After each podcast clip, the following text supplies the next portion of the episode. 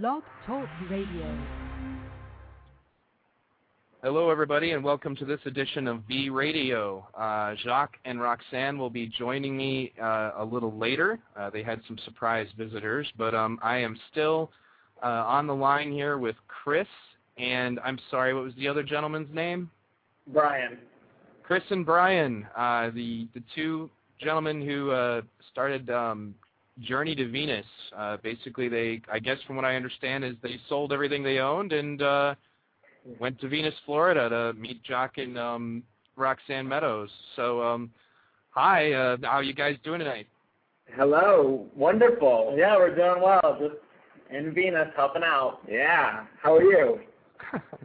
I'm all right, other than the fact that I'm going to warn my listeners I still have that annoying cold, or at least it's refusing to die. Um, so you're going to hear the typical, at least it's becoming typical V radio coughing that sounds like my liver is coming up out of my mouth. Um, but don't worry, if it does, I'll be sure to end the. Sh- yeah, I'll be sure to stick around until the end of the show before I go to the hospital. I won't leave you guys hanging or anything. Oh, wonderful. We appreciate that dedication. anyway, uh, so one at a time. Uh, let's start with Chris. Um, introduce yourself and uh, give us a little background on yourself. Okay, I'm Chris Lemick, and um, very quickly, I'll go way back. I was born and raised in Rochester, New York. Uh, recently, I've been living in Los Angeles, California, where I've been spending lots of time, you know, trying to figure out where my life was going. And um, in early January, I was exposed to Zeitgeist Addendum, which um, offered me the the the alternative society vision of Jacques Fresco and the Venus Project. Brian, who's here with me, and he uh, and we kind of figured from there we had to change our lives dramatically. I, I I'm not sure how far back you wanted me to go into some of my backstory, but uh, that is well. The... Oh, let me ask you basically, like for example, who were you before uh, the Venus Project? Like, what were your political affiliations? I mean, were you did you even think about politics before you watched Zeitgeist Addendum? I mean, you know that you kind of basically where what brought you to where you are now? How much of a transformation was it? Well, I, I was a huge um, believer in the downfall of the monetary system as we know it. I've been a big follower of Ron Paul and that whole movement, so I understood and I've done a lot of research into the Federal Reserve System and the fiat currency we have in this country. So I was well aware of all of that. And like I say, I was a big Ron Paul believer in the gold standard and let's go back to the Constitution. And, you know, eh, eh, living in West Hollywood, California, there weren't that many people like me. So it was always a big challenge to try and, you know, compete with or to, to debate with someone about, you know, monetary policy and things like that. Um, so yeah, that's been basically my political affiliations, and and I was big into that. I mean, I did the the Revolution March in Washington, the Rally for the Republic in Minneapolis. I was, it was you know there was a big uh, part of my life spent researching and learning about the government and the country and the monetary system as we know it, and as the economy was kind of falling apart. I felt like I had already been a few steps ahead of the game with what I had been researching. So yeah, that was where I stood. Then the Venus Project changed everything, so that's kind of that. And uh, yeah. Hello. Sorry about that. Uh, my mic no. was muted and I didn't know. All right. Um, now, Brian, if you could give us the same background um, about what your circumstances were before the Venus Project. Sure. Uh, I actually I moved to Los Angeles in uh, 2003 to go to law school of all things, and I finished that. And while I was in law school, you know, I started to tap into, you know, the the constitutional background and you know, kind of the the place where our legal system started from, and I had some interest in that as far as you know, seeing where we were today and how we had transitioned so far from you know, the basic foundations that really our whole system started from. And so I also was a massive supporter of Ron Paul. Actually, when Chris and I met, that was one of the things that, you know, we really hit it off on um, was our support of Ron Paul.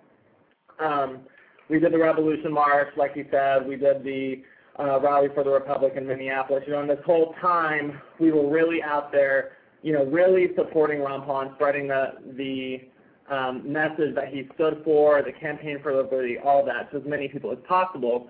Um, you know, and within that whole time, we had really started to invest, you know, listening to Peter Schiff, getting information about the economy and, you know, kind of the whole corrupt Ponzi scheme system that we're all a part of, you know, by choice or no choice. And, um, you know, then come January of this year, I mean, not even that long ago, we watched Zeitgeist Addendum. And we had seen the original Zeitgeist, you know, and then someone someone mentioned that there was a, a Zeitgeist Addendum. We were interested to see sort of how that had transitioned from, uh, you know, kind of the message from the original Zeitgeist into something that was more solution oriented. And we got introduced to the Venus Project, and it was one of those moments where your mind kind of just completely is blown, and it's like, for me personally, I really, it was like I had no choice but to change that fluff lifestyle I was living in LA.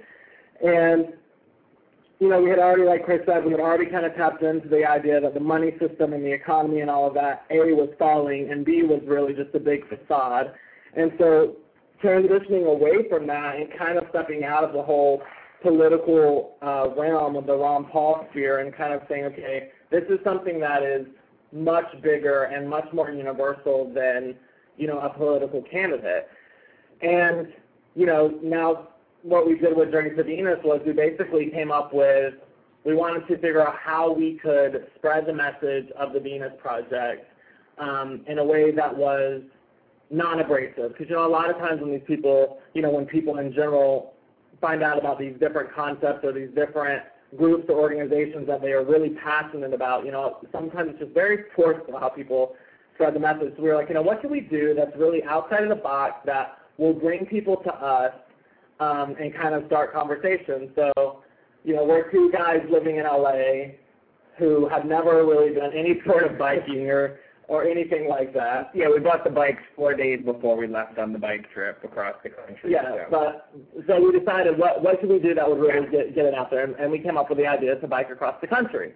It was kind of a what's the craziest thing we can do to draw attention, but still won't lose credibility in terms of people being like, whoa, they're so crazy. So I right. guess six, it seems to have worked out because like you know having 60 pounds of stuff, necessary stuff for living, strapped to the back of a bicycle, riding through towns and cities, big and small, in the United States, tends to draw attention, and it, it worked. You know, that was our theory, and it yeah. worked to a point. You so know? you know, we had we had a friend of ours um, design a website for us, and you know, our whole thing was we're just going to kind of you know, uh, blog this whole thing, put some videos out there, put some editorial out there, and just, you know, spread this concept as much as we can. You know, when we first started, our website was really geared toward our trip specifically.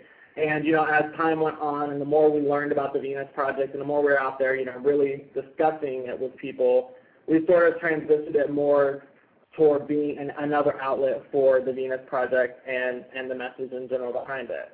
And, you know, it took us about 11 weeks and we ended up cheating a little. the last thousand miles we rented a car. we, we biked about two thousand miles, so you know we feel we did a good job of it. The thing was, we thought as as time went on, the whole process kind of evolved. It, it kind of we didn't really. We, watched Zeitgeist Addendum probably January 10th, and by February 2nd, we had everything we owned sold, and we were hit, getting on the road. So and we really didn't formulate how the website would go. We kind of let it evolve naturally. And so it started out, like Brian said, as a personal, like, this is our bike trip. And then it went into evolving into sharing the message of the Venus Project. And then we realized the biking actually was holding us back, and we really wanted to get down here and see if Jacques and Roxanne needed help because, like I say, biking seven hours a day kind of takes away from us. We, we couldn't really talk to people while biking. It was more of as we arrived in towns, people would see us and they would come to us. So it right. wasn't getting out as much as we, we, we kind of um, sent word out to a lot of mainstream media outlets and stuff like that. We didn't get a lot of feedback in terms of nobody really called us. um, and so we felt that, you know, maybe it'd be more wise of us and more effective if we just got to Venus and Right. Here we are. Here we are. um, actually, like a question from the listeners in the chat room. Um, to those of you who have not tuned into the chat room yet, um, I have in fact activated the chat room. Uh, for those of you who are new to Blog Talk Radio, there should be a chat feature. Um, you should be able to see that. uh, In fact, generally when you're at the episode page, if you scroll down, the chat room is usually there. Uh, anyway, as I was saying, uh, one of the suggestions in the chat room is how would you guys, how do you guys feel about the concept of perhaps like a large-scale marathon to the Venus Project, like just people riding their bikes from all over the country to get attention?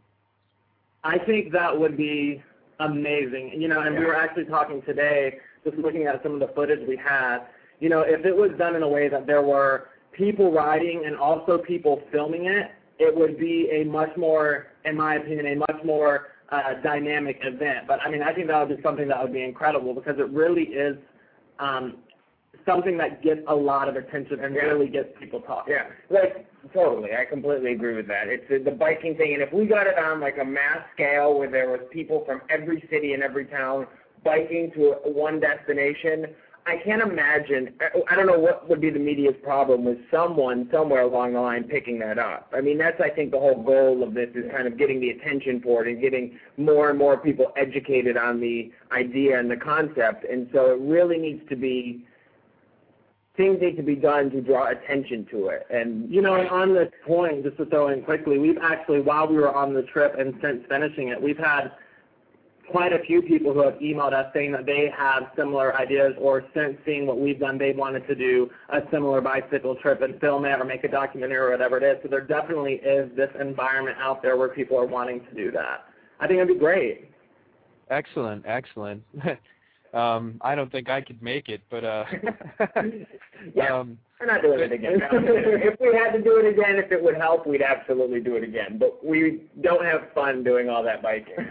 well, if you were with like maybe a couple hundred people or something, like-minded people, and going places. I think you know that could probably be a bit more fun. But yeah, I know where you're coming from. I mean, maybe we could try to at some point put together something like the Revolution March for the Zeitgeist movement. I think that would be great. Um, unfortunately, being one of the people who helped to organize that, I can tell you that those are those things are huge undertakings, and you have to get all these crates permits and uh, you know, stuff like that. I mean, it, it, it, everything that goes into it, you have to get. I mean, they had, had all kinds of money donated to them because you have to do things like, you know, get toilet facilities and feed people, and you know, it's just it's a big deal. But um, in any case, though, um, now that I, I guess um, I would focus a little bit more on, you know, we've talked a little bit about what you guys were like beforehand. Um, like, uh, let, let's say, for example, like before the Venus Project, who did you think you were voting for for president? Ron Paul. Yeah, we both wrote in Ron Paul in California. Yeah, they counted him in his votes in California. Excellent, excellent. Yeah, I used to be a Ron Paul guy myself. Um, I wouldn't say I'm not a Ron Paul guy anymore. I, I just deviate with him on the the free market. Uh, but anyway, um, and has has your essentially has the Venus Project in your understanding of the ideas of resource-based economies has that changed your your thoughts on who it is that you might support if you know a presidential election came up? I would say yes. I'm I'm a strong believer now in this format of of a society. I I, I can't you know. I, you know, it's hard because I try and theorize about. Um, I think if we were to go back to an economy, and this is in a monetary system, a real economy where there was a gold standard, which would right away limit the actual amount of money in the world. There, but but see the resources, and this is just a theory. I'm not, you know, I'm sitting here still strong advocate for resource-based society.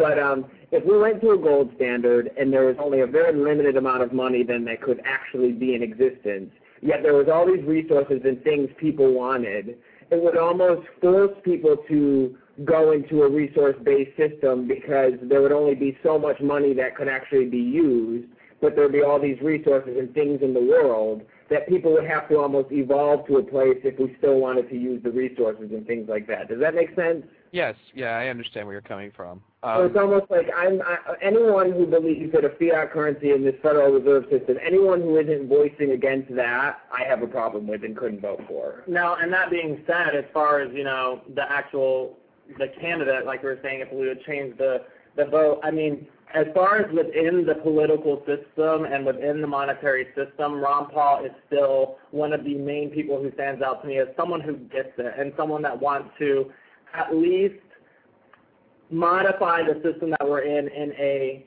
as much as a positive way as possible, in a way that is real, in a way that there is actually you know some some foundation behind it other than numbers on paper and you know everything that's just really a facade. Um, but I will say, since finding out about the Venus Project, I mean, my daily visits of going to all these different political websites and all these different, you know, independent news sources has dramatically decreased just because it's kind of like I've started to just step outside of even thinking about the political and economic um, issues, you know, that we're in. No, I understand. That basically kind of happened to me in a lot of ways too. Um, I kept track of Congressman Dennis Kucinich because I believe I told you guys about this earlier. Um, aside from also being one of Ron Paul's um, only allies in the Congress, from the other side of the aisle, even um, in fact, because Ron Paul has like no allies on his side, um, uh, is is the fact that I, I had a, b- brief correspondence with his wife on MySpace, and then she told me that to, you know to get a hold of him at his congressional office, you know that she wouldn't really be the person to talk to. But a few days after that, on his uh, on the blog for his MySpace, Dennis Kucinich started talking about reforming the monetary system and creating a world that was sustainable for all people. So, and then as I watched him on C-SPAN, um, he started to say things that were just like they were quotes from Zeitgeist. Like he said, the Federal Reserve is, the, is as federal as Federal Express.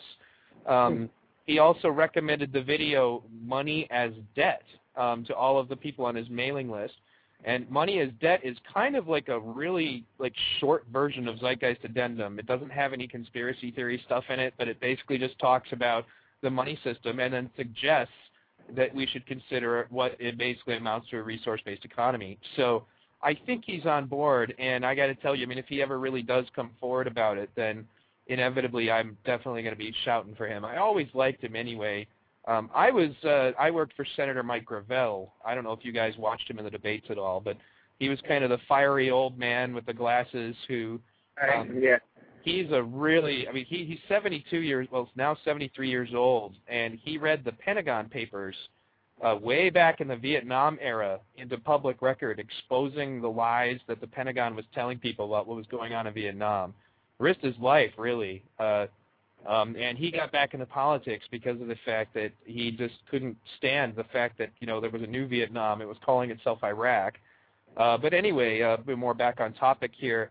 Uh, the listeners would like you to expound a little bit on your experiences. Uh, like, what were some of the responses of the people that you have connected with along your journey?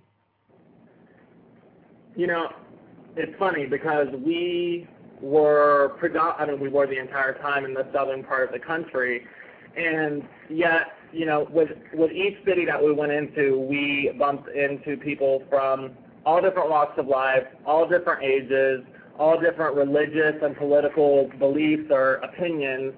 And I would say that more often than not, we always got really positive feedback. I think, you know, it's we're in one of those times right now with the economy being what it is that people are starting to think outside the box and a lot of people who never had before, you know, now that they're they're losing their jobs, they're losing their houses, you know, there's almost this force force now that people have to start thinking outside of the box. And you know, so we had some some great conversations and some great feedback from a lot of people. That being said, you know, we had the people who said, you know, we were communists. We had the people who said, you know, the Venus Project sounds like a cult or sounds like, you know, all these different things where, you know, people who really hadn't looked into it kind of kind of judged it just based on certain things. But I would definitely say that in the 12 weeks or so we were on the road, that the vast majority of the people that we came in contact with really got the fact that money is a serious problem and it's very limiting and that we are all enslaved to the system and that if there was another alternative out there, they would be very apt to supporting it educating themselves about it, and you know, really just getting behind it. Well, you know, um, in my experience, because I'm still a libertarian and I still deal with like a lot of Ron Paul, you know, people on a day-to-day basis that I befriended during my time working, you know, in the Ron Paul Revolution. uh, it, generally, what I have found is that the most ardent defenders of the current system, particularly the capitalist parts of it, are the ones who are doing well. Uh, the the ones that are just doing okay, uh, you know, those are the ones who are like, oh, there's nothing wrong with the system, um, you know, and basically, oh, great. Apparently, we lost our audio again, but I'm pretty sure that this will come up in the uh, archives either way. With any luck, it'll start up again. Um, All right. Hold on a second. No worries.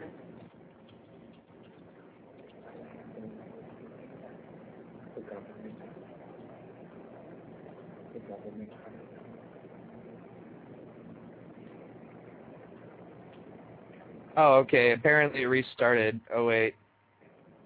Um, I'm going to ask the people in the chat room one more time. I apologize to those of you who are just listening to this on archive. Uh, this actually happened to Peter Joseph earlier today, um, where just the sound just cut out. Um, it still says I'm connected. That's the, the strange thing, actually. Um, okay, some of us can still hear you. Okay, well, I'm going to recommend to the listeners to refresh the page, uh, which used, used to work. That's some of the other servers I've done. In the meantime, I will be sending letters to Blog Talk for screwing up two of our, you know, things. Uh, anyway, um, you see, if we lived in a resource-based economy, then people wouldn't be cutting corners. there you go, exactly. God. That's right. Okay, so anyway, um, the, the people who most ardently defend the capitalist system are the ones that are doing well, uh, the ones that are making money, uh, the ones who have never been unemployed, you know, uh, things of that nature. You know, they have a tendency to um, um, that those are the ones that think that there's nothing wrong because, of course, they can't see anything wrong. Now, for me, I was defending the free market principles while they were failing me. Um, here in Michigan, um, you basically um, uh, here in Michigan, you basically see the failures of both capitalism and socialism at the same time because the capitalists have essentially abandoned the people here, so the economy has crashed. Um, and then they're trying to patch that with socialist programs like welfare, and the socialist programs don't have any money because nobody's spending any money to be taxed. So right. as a result, um, the whole system is just crashing. Uh, when I ran for Congress, one of my friends who was also running for Congress in a different district, um, he uh, he said that um, you know that what he he thinks that um, what's happening in Michigan is probably going to happen all over the United States, and I, I tend to agree with him. Um, now, um, did you guys have any, say, funny stories about all of this? Like maybe just any just out there crazy people that might, you know, the story might entertain our listeners?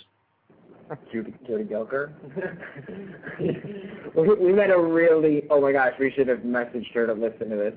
Uh, we met a really phenomenal woman in Fredericksburg, Texas. I mean, I don't, it wasn't, I mean, she immediately when we started talking about our our our our journey, our reason for why we were biking, she immediately kind of put up a defensive response to it as though she like what was it? You know, a lot of times with with the Venus Project, a lot of people like to use the word utopia. They think that it is, you know, this concept that oh, if we just went to a resource-based society, all humans would be loving and caring, and there would be no evil. Which you know, obviously, facts are facts. Conditioning and and experiences and all of these things lead people to do different things. Well, she was coming from this place that she said, oh, you know, you're just like all the other ones who do these things. You you just assume that humans are all humans are good and that there isn't any evil. And you know, she went into the like like spiritual side of it and the religious side of it. And she said, you know, she's like save children from Satan cults and stuff. And I don't doubt that that exists, but she kind of immediately, she was just a phenomenal character who I adore, and I, I, I feel I'll be friends with her for the rest of my life because she's just one of those people. It was just her immediate reaction was almost like she kind of came at us as though we're the craziest people on the planet, and cut to the next day we're helping her clean the house of her, some woman whose husband had a stroke, who she just decided to go help, and we became the greatest of friends. And and you know, by the end of it, you know, when we had spent more time, you know, talking about what a resource-based system really is, and you know, really going into the fact that conditioning and all of these all of the things that we experience from the moment we are born I mean from the moment we're conceived really whether it be the chemicals in our mother's bodies or or the genes whatever it is you know all of those things affect affect who we become and the actions that we take later in life and once we really got into that we talked about the resource based economy and how you know it could be possible to educate people in a real way not not educate people so they get degrees or that they get some certificate they can put on a wall, but educate people with practical knowledge on how they can address the problems of today. And you know, after spending a day or two with her, she is like she was so supportive of yeah, we're basically all on the same I mean she was on the same page as us. You know, she just it was one of those things which I I don't even know if I to the listeners, I don't know if this is even a funny story. if you knew her, you'd like be laughing and, and enjoying the story, but maybe it's more. No, it's still a good story. It's still a good story. Please go on. Yeah, well, it, what it was is like you know, it seems to be a common you know misconception and a response from people that immediately when we start talking about it in terms of you know how we how there is like a method or there is a, a, a scenario where we can alleviate certain things in the world like homelessness and war and and poverty and hunger and stuff like that, you know, they automatically jump oh, you know, it's not possible. People are greedy and selfish and evil and this and that, and it's not possible. And and and they go to that that that if you want utopia and this and that, and then you know when you start explaining it as though, well, this is what you know, this is these things are results of the system and the society we're in, and you start breaking it down and you use science because it's not just an opinion, it's just it's just it is what it is. It's science, you know. It's it's proving the fact that these things are results of the society we're in. She started getting it more. Not, not that she was getting it more. She just was open to it when it's described that way, which is why this education on this topic is the biggest thing, you know. You know, and then we so we were in Fredericksburg with her, and so the next our next destination was Austin. And when we said goodbye to her, the last one of the last things that she said was, oh, be careful, it's a bunch of liberals there. you know, it is funny because we're sitting here, we're like, you know, in the terms of, you know, everyone kind of applies their own meaning to the words liberals and conservatives, and, you know, there's all these different ways that you know, apply. So just to, to add some to that really quickly before you go on. Um, sure. sorry. In my job as a moderator for the Venus Project section of the Zeitgeist forums, I constantly deal with people who think that we're actually them so we have communists who claim that that you know that we're just them, and we have anarchists who claim that we're just them.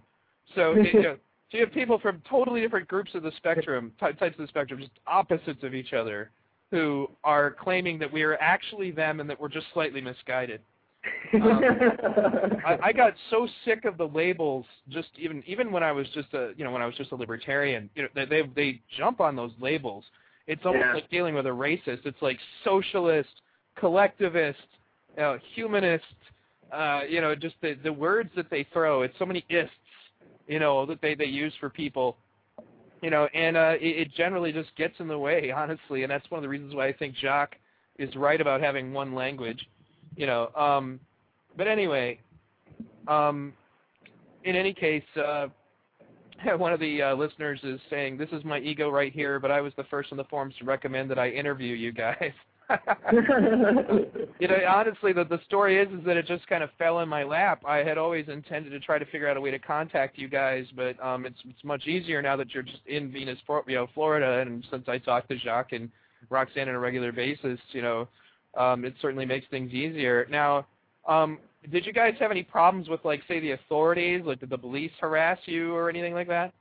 You know, we actually there was only one incident, and it was because when we were it was on when we were in Fredericksburg, actually, same place in that Jody Gaucho. Oh, yeah. We uh, our camp site that we were staying at because we camp most of the time on our way. You know, there's a, uh, a few times that we got hotels, but more often than not, we were we were camping or either staying with people via you know different social networks, and we were hitchhiking into the town. Well, we were walking into the town from our campsite, which was like three miles away, you know, and it was a nice, beautiful day. We're in Texas, you know, all we hear is Southern hospitality, and, you know, people are nice. So we're like, you know, we're walking up the side of this road. It's beautiful. It's the middle of the day. Let's just see if someone wants to ride a couple miles into town.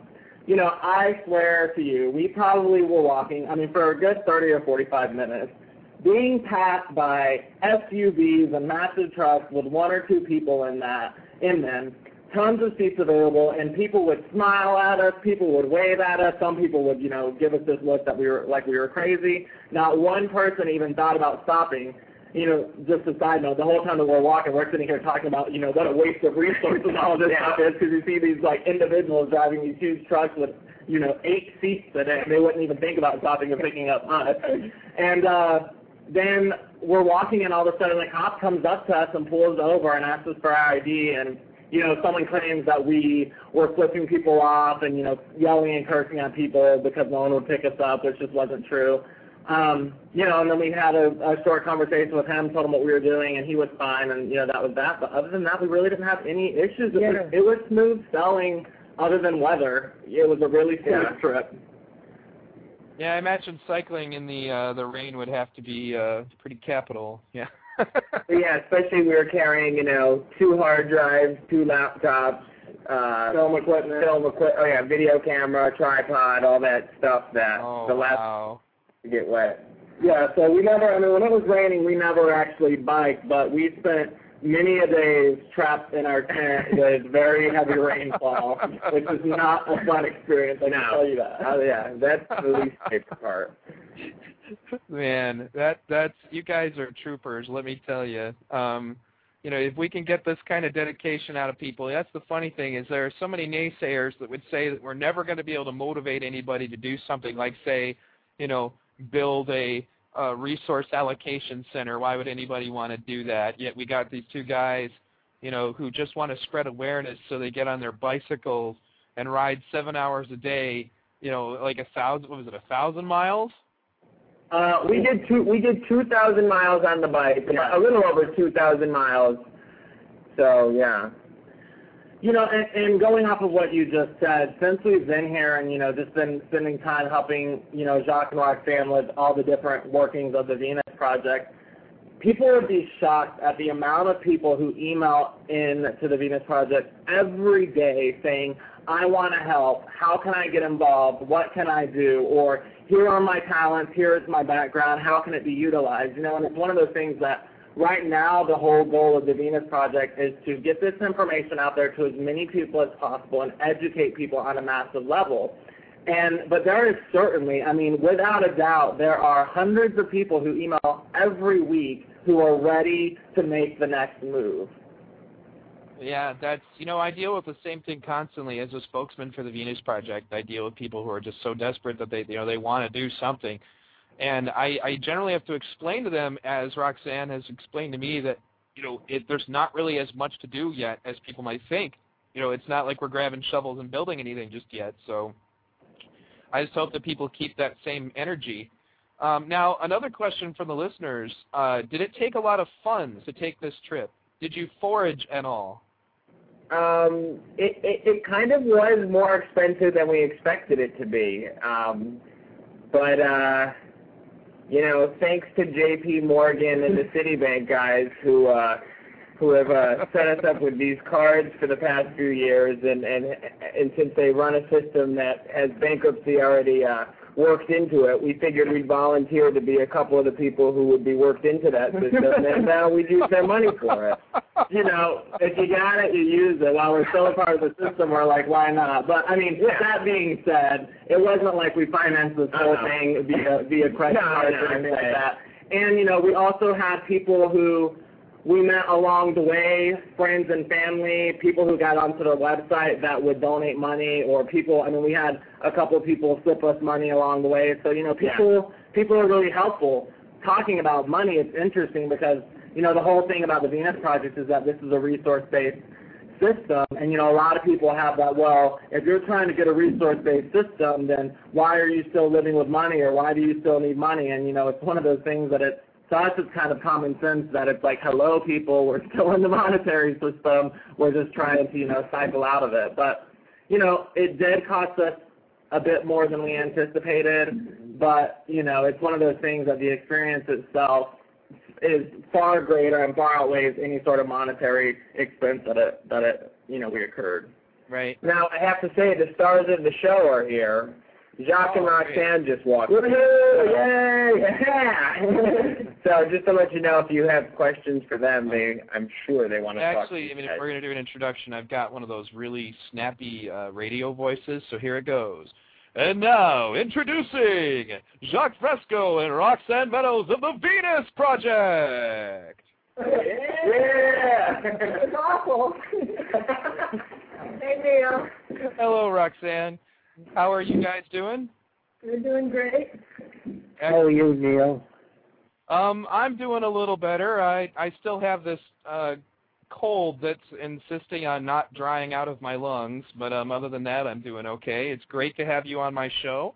Uh, it's great to have all my guests today. I got you know we're just packed with good guests tonight, um, and uh, I hope that the listeners appreciate it because. Uh, um, basically, it, it does actually take some effort to put these shows on, guys. Um, I generally have to, you know, I got to put all of my family affairs in order, and um, you know, make sure everything's fine. To sit down in two hours for one place without making any noise from, you know, like my one-year-old or my three-year-old child.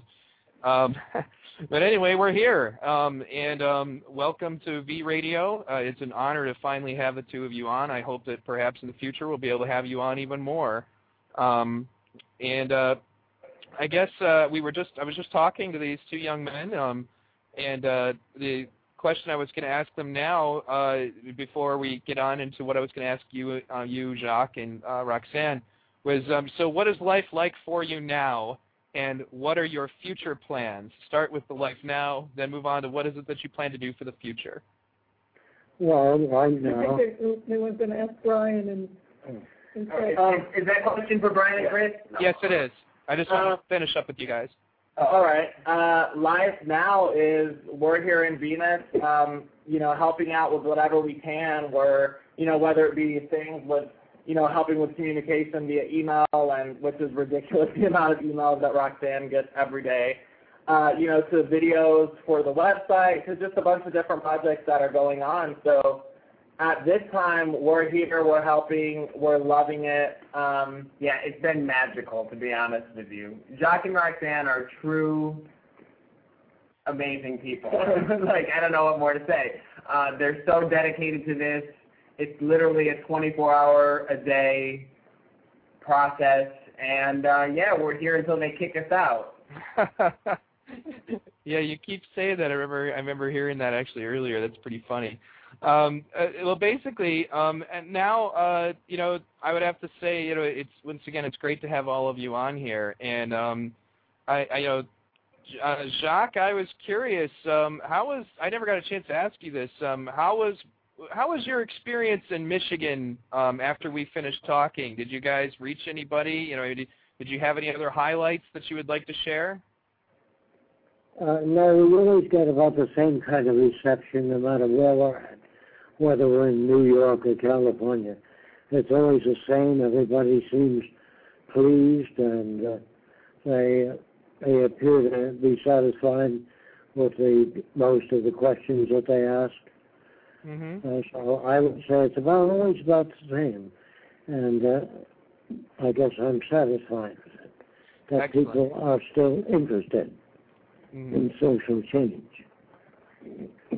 Well, I'm definitely. after the lecture and even after the questions and answers that hang around and ask more questions. Pretty much anywhere we go.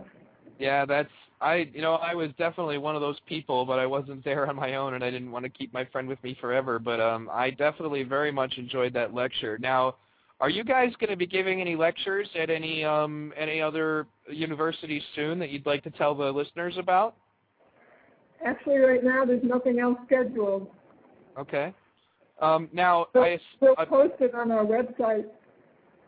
Okay, now, like when in that instance in particular, now, I mean, is there anything that students can do to to kind of help this happen? I mean, is that what happened before? I mean, did did students get involved and request that you guys be able to speak, or how did it happen? Yeah, actually, the last lecture was interesting because it, it was a student's initiative, and at first there was a little hesitation from one person on the board. They wanted to have somebody come up after the lecture when when they found out the system was against money, or uh, you know surpasses money. They wanted to have somebody come up and talk against this what Jacques was going to speak about. And I never heard anybody else do that. so the, the student said, okay, I'll have my environmental uh, professor come up and talk. And she said, oh, no, no, somebody has to talk against it. So um, it ended up he, he got about a dozen professors behind him and a lot of students, and they went and asked if, if Jacques could speak, and they, they let him speak. well, that's excellent. No, I, I'd have loved to... Uh... I, I, it's really hard for me actually. I remember that from the from the time in question. I went through the same thing during my my campaign with Senator Gravel. Uh, you know, you you get to a point where it's it's so hard for me just to sit there and shut up because you know I want to respect the, the the speakers, but sometimes you know I just uh, the, I guess the the verbal fighter in me wants to get in the ring, so to speak. Um, and uh, that's why I always try to make sure I don't step on any toes.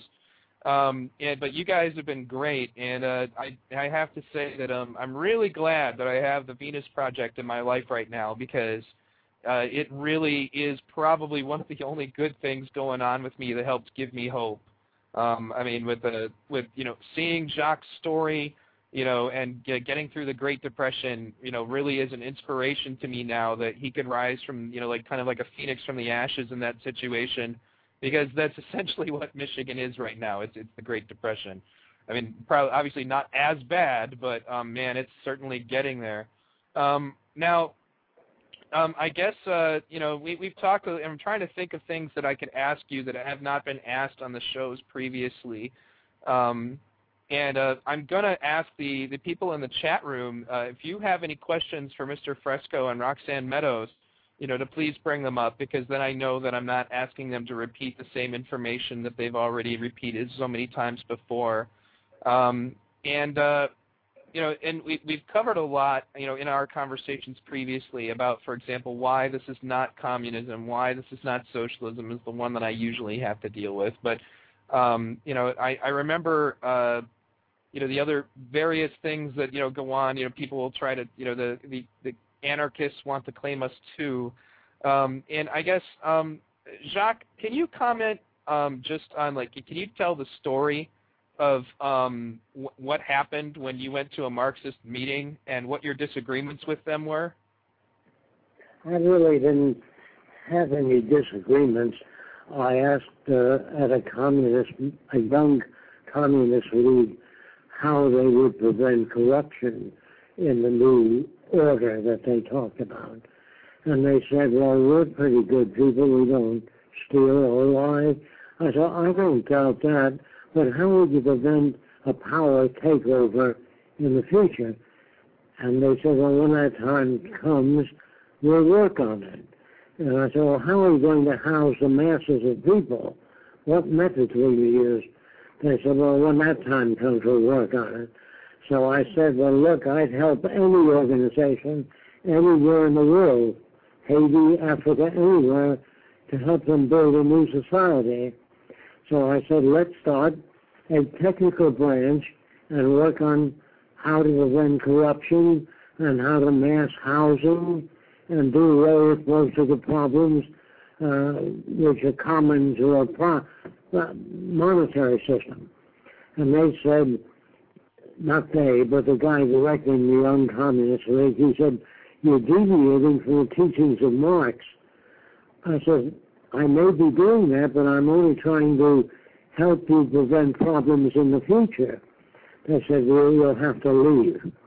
So the vice president of the Young Communist League said, let's hear him out. And they kicked us both out. They asked us to leave because we were deviating. I don't know what that means, but I thought that the guy in charge was not very bright because I only came to help. I would help any organization anywhere in the world, including the American Nazi Party or the Ku Klux Klan. In other words, if they're confused and they don't have any relevant solutions to problems, I will help. I'm kind of international in my point of view. I would like to pledge allegiance to the earth and all the people on it, not any single nation. I think they're all basically corrupt. Right. Yeah, I've heard you say that, and I, I have to tell you, I, I tend to agree. Um, and uh, I also wanted to ask a little bit. Um, you know, we, we definitely talk a lot about you know your ideas, Jacques.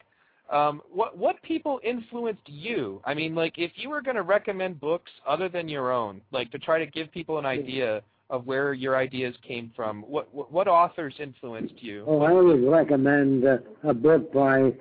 It depends on how well read the reader is, but a, a deep book would be Science and Sanity by Alfred Korzybski.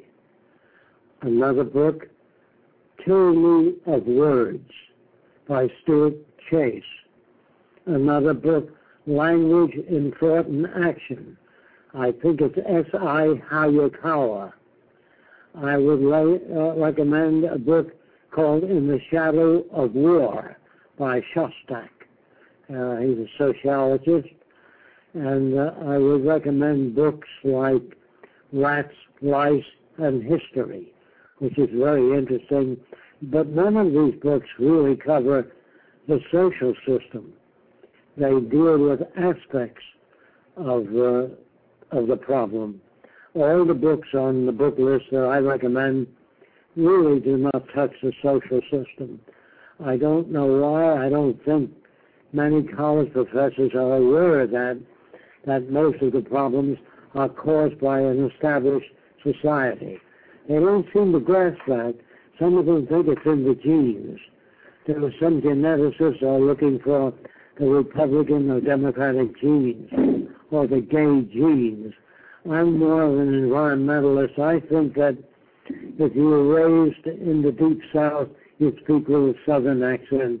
If you were raised in Germany under Hitler as a baby, if you never saw anything else, I believe you'd become a Nazi. Unless you have relatives or read books that disagree with that point of view. So I'm a great believer, not a believer, but I do accept the phenomenon of environment. I can see how a person raised in France would speak like a Frenchman. And if you're raised in Sicily, you'd speak with an Italian accent. It seems so obvious that environment gives us our set of values, facial expressions, etc.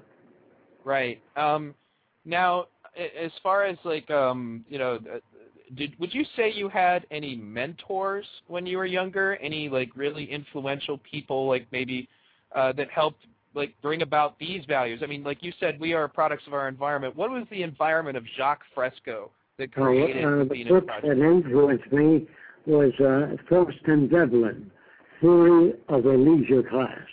I'll give you a whole list of books now that you can, if you can get hold of Well, them. the book list is on our website, hmm so that people can find it in um, the e-book and, and free document downloads. But Oh, excellent. one- I wanted to say that the books I would point out as very significant is Response in the Living and Non-Living by Sir Jagata Chunder, Chunder Bose. Okay. Uh, I would say that uh, the Cerebral Code by Calvin, uh, bodily changes in in pain, hunger, fear, and rage by Walter Buchanan. Right. The Money Masters by Carmack. The Money Masters points out uh, the real corruption in the monetary system and points out that the Federal Reserve System is not federal. It's a private institution. And then I would recommend Nanotechnology by Crandall. I would recommend many other books, but you can get the books on the website. Okay. Excellent. Um, now. I would also recommend a book called The Shape of Things to Come by H.G. Wells. Wells really had a good vision, but when they made the motion picture, they really left out all the social stuff. I don't know why Wells didn't complain, but they really didn't show his real underlying criticism of the economic system. They didn't touch that. I guess Hollywood was afraid. Now, um, in, addition to all of this, um, you know, we, we, we definitely, um, you know, thank you for giving me all those recommendations. Um, you know what my background is, and you know, of course, a lot of my friends uh, in the Libertarian Party are interested to know. Did you ever read any books on Austrian economics, and what are your what are, what is your opinion of that philosophy of economics? Well, I stay away from economics because uh, I think that any kind of monetary system will eventually become corrupt or always is corrupt. I've never known of any experiments with a monetary system where senators weren't paid off or influential people didn't really run the government. They really managed propaganda news. And as I watch every newscast, they all seem to be based on the and support of the established system. There's rarely any newscast that points out the shortcomings of our system and offers possible alternatives. I've never heard any system that offers alternatives to the system. I, I am really not concerned with the working class or unions because if unions get a higher salary, the price of the car goes up. So it only serves the members of the union. I want a social system that elevates everyone, but there's no special class. And I really believe that the Venus Project, that the wealthiest person today will be better off in the Venus Project than they would be in free enterprise. I mean, the standard of living would be much higher. I also believe that the middle class of almost any technical country lives better than kings. They have radio, air conditioning in their cars, cell phones. And then there are people that say to me, well, you ever give people things for nothing, and that would kill incentive. That's a major criticism I get. And I just want to say this. Just being born in America, you got the telephone, the radio, television, wireless, all for nothing just being born here. Now that doesn't hurt anybody. That's an illusion. If the people got things for nothing, you got life for nothing. You got the oceans, the beautiful sunset and the clouds and nature, all for nothing. You didn't do anything to make the automobile or the telephone or the airplane. You got all that just being born in America. And the more things that are developed wherever you're born is an asset to human beings. And I look at machines not as evil things. I look at machines as, as extension, extensions of human attributes. Okay. Um, now, some of the uh, now that I basically I, I totally understood where you were coming from, and I you already know I've already given up on the free market concept. I, I was just curious if you had ever uh, read any of the, the Ayn Rand or the, the various Austrian economic authors that so many libertarians enshrine. Um, I, I don't really read them because if I don't see any descriptions of their social design, how it's going to work, how are you going to do away with serial killers, what are you going to do with people that commit crimes, how do you alter human behavior, Without any of that, there's no information to me. I right. consider information uh, methods of solving problems. In other words, uh, I have a building designed for hurricanes. It looks like an inverted uh, cone, and no hurricane can pick up an inverted cone. That will be the solution. Now, I see signs where people say, drive carefully, slippery when wet. I don't like that. I'd rather put abrasives in the highway bank the highway so it's not slippery when wet. Right. In other words, if you don't offer solutions, if you just criticize the free enterprises and the banking system, that's only one small part of the job. What is your suggestion? What is your alternative? And if you don't like the Venus Project, what is it that you don't like about it? What do you feel won't work? In other words, don't say, well, you'll never see that, you're a utopian. Right. I'm not a utopian. I don't believe that it's possible to arrive at a final system. I believe that all systems are transitional and will all change.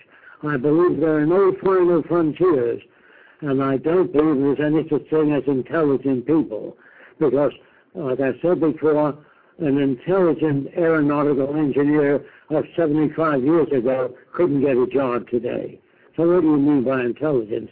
It's an ongoing process and we are not civilized yet. As long as you have raw military systems, prisons, police, you, you're not a civilized nation. And we will not be civilized until all the nations of the world join together in a common heritage of all the earth's resources. That's the beginning, to me, of a civilized age. As long as there are separate nations that are gunning for the position of maximum control, when we go to other countries, I don't believe we go there to bring democracy. I we go there for oil, or we go there to exploit their resources, or exploit their people. That's why all nations are very suspicious of anyone that comes to their country that we've come to bring democracy. They don't trust you because of the years of abuse by other nations trying to superimpose the value system upon another nation. Now we will try to bring Jesus Christ to many of the South Sea Islanders, and they have their own beliefs, and they're satisfied with their beliefs, unless they ask you to come over and talk to them about differences of opinion. And since they don't ask you, and they don't want your value system, they will eventually adopt whatever system works. I have seen cell phones all through China when we went there, all the people using them. And I've seen cell phones in um, Dubai. I've seen, you know, technology is really creeping in. And let them themselves evolve their social system unless they ask you for help. We saw solar cells on camels in the desert. right. You know, and I, I totally understand. And to be honest, um, I've read some of the, the free market stuff myself, obviously. And the funny thing is, is it was the more I read about it, was the more the, the weaker it got, and the, the less of a hold it had on me. Because first of all, uh, the, the the free market, it, uh, the Austrian economists, for example, reject the idea of using the scientific method to analyze the economy, claiming that there are far too many variables uh, to ever get any real statistics about how an economy works. So they suggest instead that they use deductive logic, uh, which in my opinion is just a fancy way of saying they guess. Um, so I never, I, I never uh, by any means ever thought that you would ever agree with Austrian economics. I was just curious because you know, they, they bother me endlessly because they act as though if, if you read this book, suddenly your mind would change. But I read it myself and I can hear your voice going, what? No scientific method? That's ridiculous. You're going to guess? That doesn't make any sense you know, it's just uh, you know, I guess I'm just I'm just too Venus projected at this point. Um, Scientists, like everybody else, are victims of culture. They tend to personify the establishment. Otherwise, uh, you know, if a scientist didn't identify with the country, they wouldn't work on weapons of war. If a man is a scientist, I cannot understand how anyone can be a chemist or a structural engineer without asking questions like, how does our social system operate? Why are there depressions? What makes a serial killer? What are social oscillations? Why do we have booms and busts? A scientist today, hard, there's hardly a person that I would call a scientist unless they're, they're multidisciplinarians, unless they read many books on many different subjects. You can't be a scientist and just be a structural engineer or a chemist or a biologist. A biologist will be interested in sociology, anthropology, space science, many other things. You can't stop within a limited vision. Those are not scientists, they're specialists. A scientist to me would be a person whose concerns will be the majority of people, taking care of the environment, and bridging the difference between nations, not by force, not by debate, but by dialogue. Oh, um, you know, definitely, you're definitely preaching to the choir with me. Um, and uh, you know, overall, uh, I would say that um, the, the, the large lessons that I learned, uh, a lot of it just had to do with the fact that I was actually talking uh, with the other two gentlemen about this before you got in. Was that it always seemed to me that the people who thought that the capitalist system was the solution were always the ones who were doing just fine um, you know, the the ones who are on the top looking down at people, you know, the ones who can drive by and see homeless people on the side of the road and still think that the capitalist system is working just fine. Um, and I guess you know a large part of that is like you know they're as you've already said you know they're conditioned to kind of believe that you know the strong will survive and so therefore it's okay that you know you have these people over here that are you know are doing this. Um, uh, recently, uh, I actually read a book called Economics in One Lesson uh, because somebody was trying to refute your ideas of technological unemployment. Um, it was a book that was written back in 1946, and uh, the guy tried to claim that economic um, uh, that economic unemployment was a myth, that it was a fallacy. Uh, they like to say fallacy a lot in the free market group, I might add. Okay, um, that it was a myth and a fallacy because if you, for example, were to make sewing machines to make more clothing, well then there would be more jobs because then you'd have to, you know, even though it would put, you know, thousands of people out of work making clothing, it would put more people into work making those sewing machines. And, you know, I generally what I have to deal with with these people is that most of the books that they consult are from like a really long time ago when we didn't really have a grasp of like what technology can do now. Um, and as a result, you end up in these situations where I, basically just had to explain to him, I'm like, so you're not really taking into account the fact that the likelihood is is that the guy who made the sewing machines is also using better machines to automate that work. You know, it, it pretty much just the, the house of cards kind of collapsed in on itself. But people still believe in these archaic excuses about how the capitalism is supposed to work. Um, you know, and uh, so in any case, uh, you know, I'm thank you for answering all that. I know that we've been through it before, and I, I know that you've answered it many times before. Um, I guess um, the the next question that I would bring up uh, that people have talked about, and I know the answer. I know what you're going to say, but I, I do want to let the listeners be able to ask questions. Do you feel that the United States is going to fall? Do you, do you feel that our country is going to fall? I think that all systems undergo change, not just the United States. You can't have any single system. You can't design a laptop computer that's the best. You can only design the best that we know of up to now with what we know. The free enterprise system had its time in social evolution. All systems, kings, and most of them are gone. And so all systems undergo evolution in terms of their own social structures. And so whether you have a revolutionary group, if people are abused too much, you get uprisings. The only way we can put down the uprisings is by military control, sometimes called fascism. If fascism won out, that would undergo change eventually. So no system can freeze. You can't design the best automobile. You can only design the best automobile under the conditions of the present day with what we know.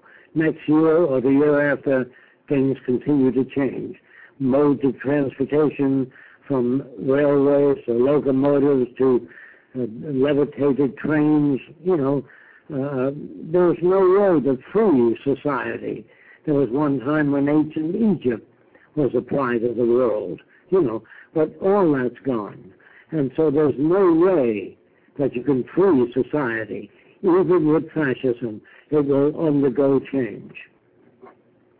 Now, I would rather not live through fascism. So I would rather make films and help people to take the next step forward and raise people to accept change, both intellectually and emotionally. Don't ever try to freeze the system then other nations will pass us by. If we can't make the most appropriate decisions, we will become a second-rate nation. We have to be at the forefront of technology. Some people tell you to write your congressmen or write your senators or have them act in your behalf. First of all, what are these people doing up there? How do they get a job? Your politicians should be at the forefront of technology. You don't have to write them. Like I've said many times, when you travel on an ocean liner, you don't have to write the captain. He knows his business. You don't have to write the navigator. He knows his business. So when you fly on an airplane, you don't have to write to the pilot or phone him and tell him he's been flying in the wrong direction for an hour and a half. That is a very highly improbable condition. So I think that in the, even in a sane society, where politicians were no longer people that said things people like to hear, but people that spoke honestly about the system, where we can go, and never tell people this is the greatest country on earth. You tell them that America has many wonderful characteristics, but this is our shortcoming.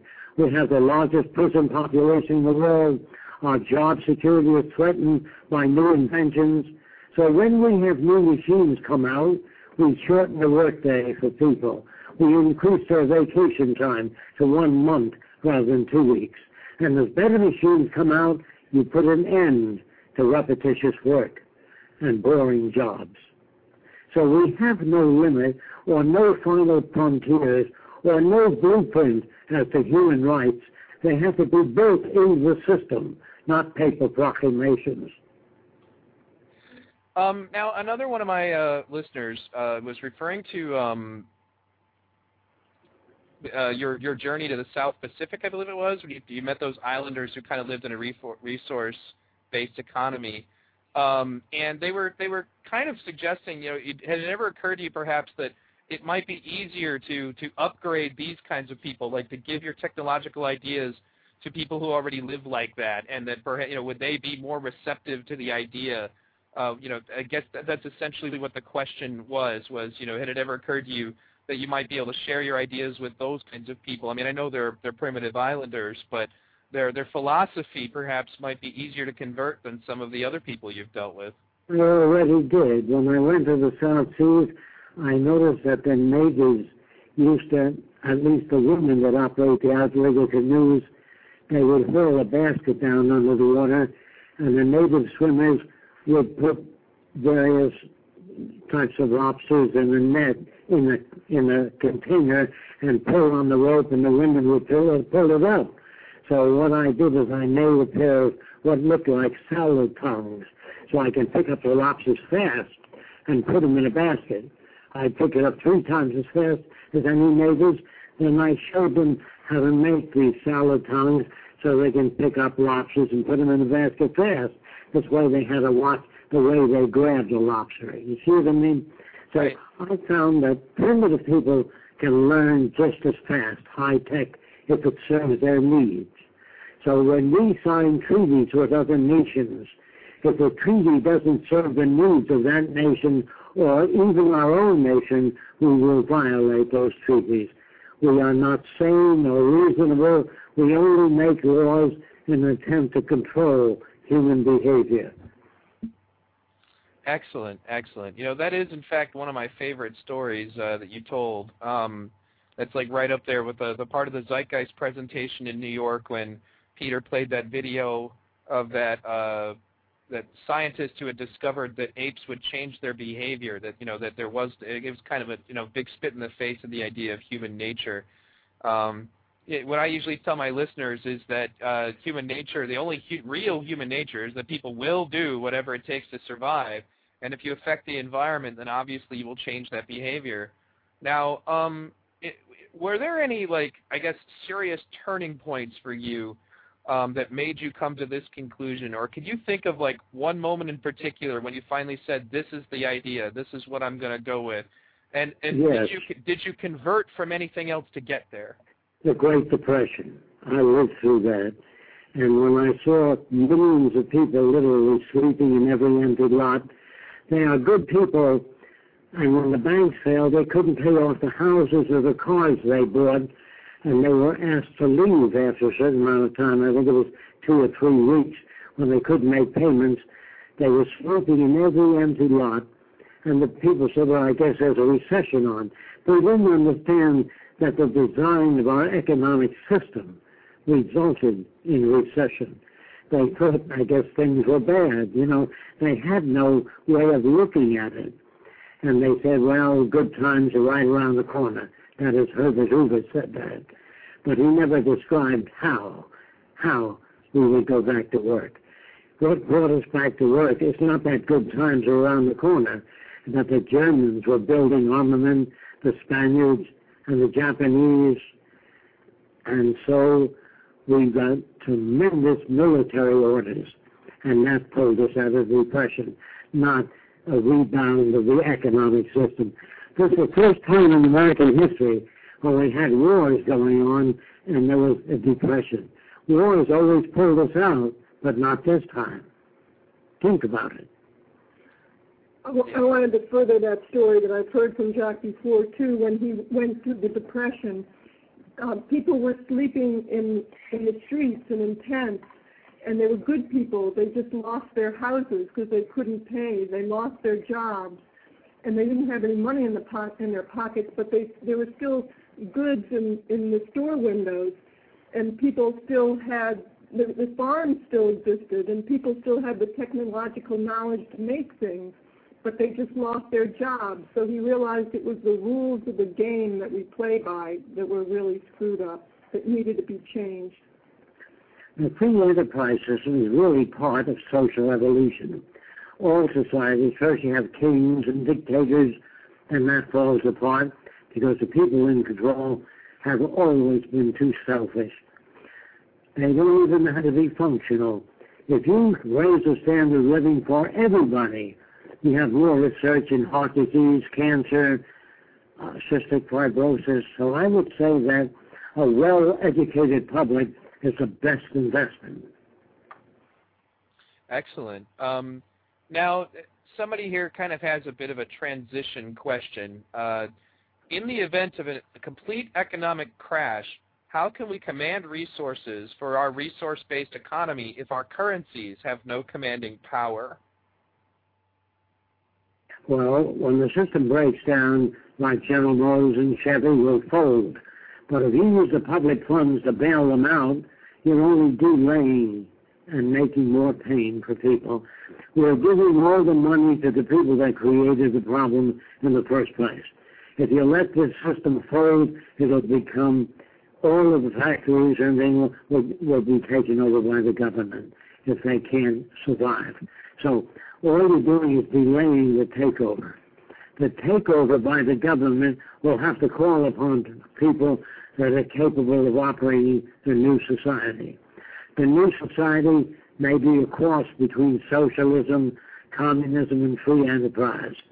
That is called kind of a liberal society. That won't work.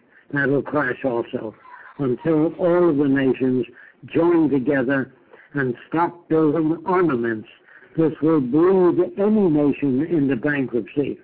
Using our finest minds to make, make weapons of destruction is really the maximum expression of human stupidity. We would train soldiers to become problem solvers and do away with the idea of human killing machines, which is what a soldier is. You know, people say to me, when a guy bombs a village, I wonder if he sleeps well at night.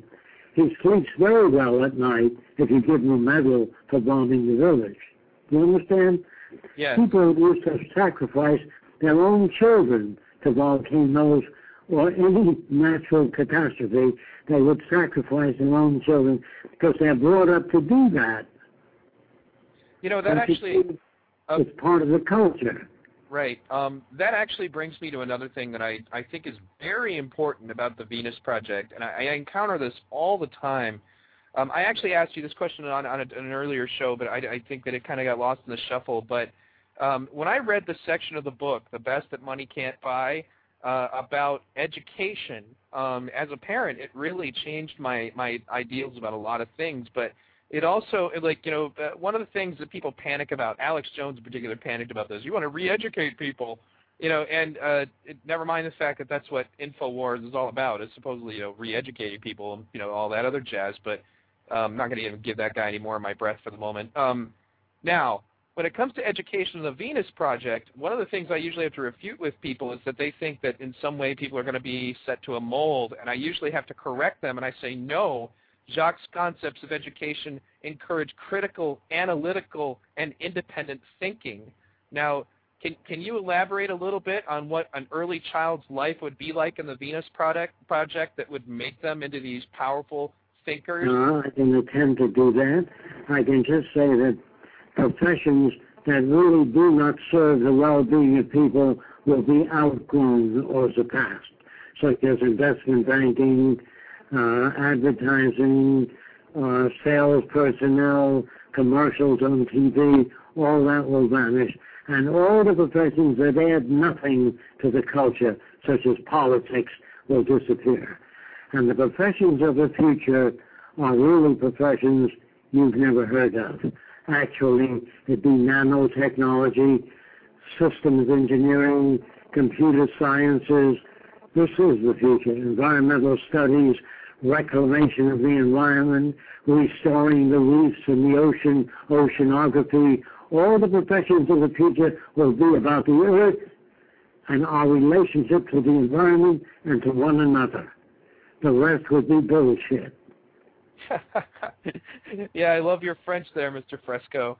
Um, and, and I, I guess also, I mean, though, when, when you're when in early childhood, what would be different about an early child, and you know, and their and their learning process, uh, than, than well, I would know, say my father being an agronomist or an agriculturist, if you don't know what that is, he was one of the first guys laid off, and he couldn't get a job. He really tried, and we were evicted from our house because the banks failed. My father didn't have much money in the bank, but he had enough to pay the rent. But when they failed, he was ousted. And he was a very nice guy, and he really tried to get a job, and he couldn't. And I noticed that with so many people. And uh, that's when I began to feel that our system maybe was good at a certain time, but it had long outlived its usefulness. Talking about education for for children in the Venus Project. Uh, education for children in the Venus Project would be about the sciences and the professions that were needed to build a better world. A system of evaluation that would take into account not the opinions of politicians, but they do a survey of the carrying capacity of each regional division of the earth and maintain a population in accordance with the carrying capacity of each geographical region. This way, if our population exceeds that, you're going to have starvation, territorial disputes, and children will be educated in geography, geology, astronomy, all of the technical fields. Some people think that, well, children can't understand that, so they give them Dickie Dare and they shoot Little Red Riding Hood, Jack and the Beanstalk. No, kids can learn anything. And if you start giving them that garbage when they're young and religion, you're doing take, taking t- taking people and creating refugees from reality. I totally agree with you, and that's actually you, you you absolutely totally hit that out of the park, and that's why I tell people that they're full of it when they say that you know the Venus Project would create like you know human robots. When I point out that in fact it you know it cultivates the best of humanity uh, through education in the earliest years. Um, you know that it, by cultivating that independent that you know that spark. People talk about motivation uh, you know, like, are we going to have motivation, you know, without money? And I said, you know, my motivation is dead. I don't want to go to the job that I have right now. My wife doesn't want to go to the job she has right now. You know, and I haven't wanted to do any job that I've been in my You're whole in life. Trap. You are trapped. Exactly. You can't do anything. You have to work to pay the rent. So I would say that they talk about motivation without money, there'd be very little motivation. Take Martin Luther King. He wasn't offered $10,000. He marched for, for, equal, equal rights, or black rights, or Afro American rights.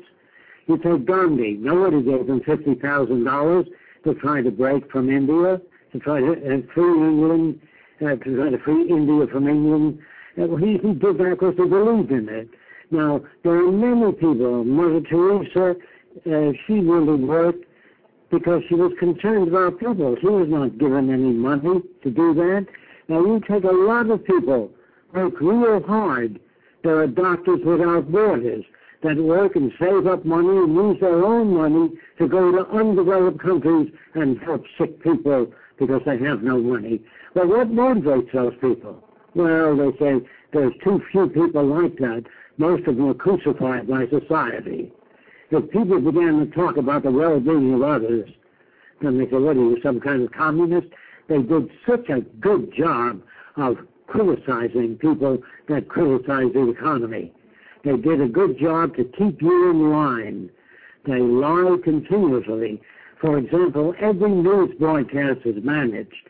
I've never seen a sociologist on any major broadcast or a person that was interested in social psychology to tell you that war is harmful, wrong, it's dangerous, it's a waste of resources, it has no useful purpose.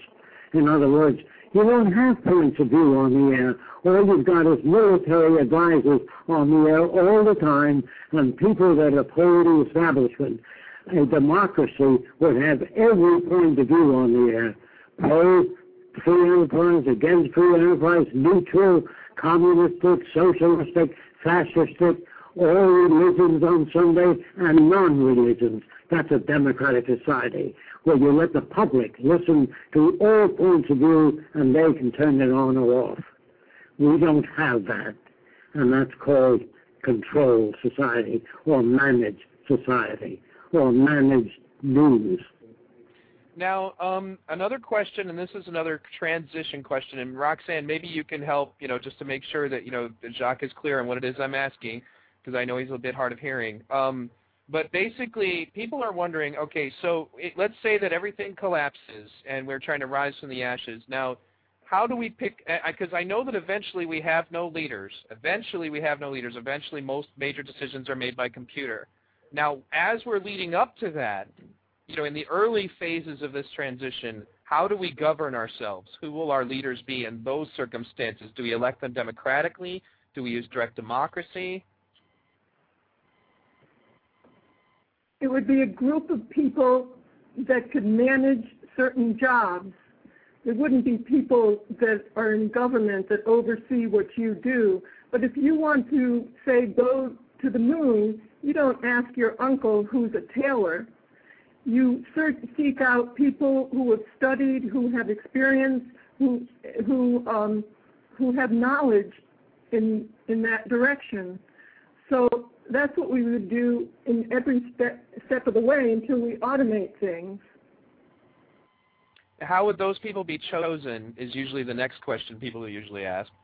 Well, I usually ask PJ to get people that want to participate to use the internet and start looking up uh, building materials that are porous, lightweight, long-lasting, no outgassing, and start compiling information on volunteers that are engineers, geologists that want to work with the Venus Project. Start building up a collection of data, a database, so we can refer to it. We're going to start that soon. We are doing it in, in small ways on Zeitgeist's website. But we're going to be expanding that. Oh, I'm definitely looking forward to that. I know a lot of people are, are very, very uh, anxious to get started on how they can hopefully help you. I'm actually got a couple of friends of mine that are engineers. I'm hoping to talk to them soon. Um, and I guess um, now we have had, you know, you, I know you've you've answered this before already. Uh, if you want to elaborate on it, go ahead. But um, people have asked in the past, what kind of professions should they be studying now to try to help the Venus Project happen? you know, is it engineering? Is it, you know, I mean, uh, is there anything else perhaps that people could do to try to Computer sciences, programming, robotics, mass production, transportation systems that use cleaner sources of energy, methods of generating electricity without the use of fossil fuels, uh, and uh, using wave power, wind power, uh, differential temperature differential, there are many ways of generating power. Heat Any- concentrators, Any of the physical sciences are good to study. Excellent, excellent. Um, and um, now, I, I, some people have stated um, falsely, obviously. Now, now I remember you talking about the, the fact that you'd had inventions that ended up getting used. Can, can you describe to the audience a few of the inventions that you came up with that were used? I know that you said a lot of them were usually patented by somebody else, but like what what could uh, you know like what Jacques Fresco inventions do you know are still in use today, or at least were in use for a while? design of new cities that are efficient, that have built-in transportation. The middle of the city would have medical care. what inventions you have designed that people use today. um, lots of surgical instruments, hundreds of different types of surgical instruments, electronic devices for, for medicine, uh, aircraft safety devices. Um, I've been a consultant to various industries and the systems, uh, what they call systems engineering, time and motion studies. In other words, I didn't like that because I got more motion out of people in less time. I made the workbench round so that everything they needed was within reach. But that didn't serve the people. It made them turn out more products in less time. I was really serving industry. They did not shorten the workday. They did nothing that would benefit people. It seemed that industry was only interested in profit, and people would only invest in industries that showed a profit.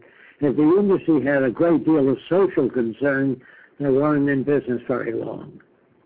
He also uh, did the first airbag. He did the jet ski. But a lot of he had he had a lot of designs, but a lot of them he sold them outright, so he could just go back to the lab and and work on more interesting things. I designed a lot of products, engineering products, uh, drafting products, prefabricated houses, automobiles, um, different methods of, of viewing stereoscopic motion pictures without the use of glasses, a lot of things like that. Aircraft safety devices, mainly anti-icing equipment in which we charged a probe sticking out in front of the airplane which discharged electrons into the snow and rain, and the leading edge of the wing had the same charge, so it repelled water off the wing. And that did away with ailerons, elevators, and rudders on airplanes. So you can discharge electrons in the wingtip for turning and banking. This way, when you cut into the airplane structure, you weaken the structure yes. when you put ailerons in. Some lab just came upon that uh, several years ago and patented that, thinking that they were the first ones to arrive at that. He also did aircraft wings, new wing devices. Which were patented by the United States Army Air Force and Douglas Aircraft Company, the Northrop Division of Douglas.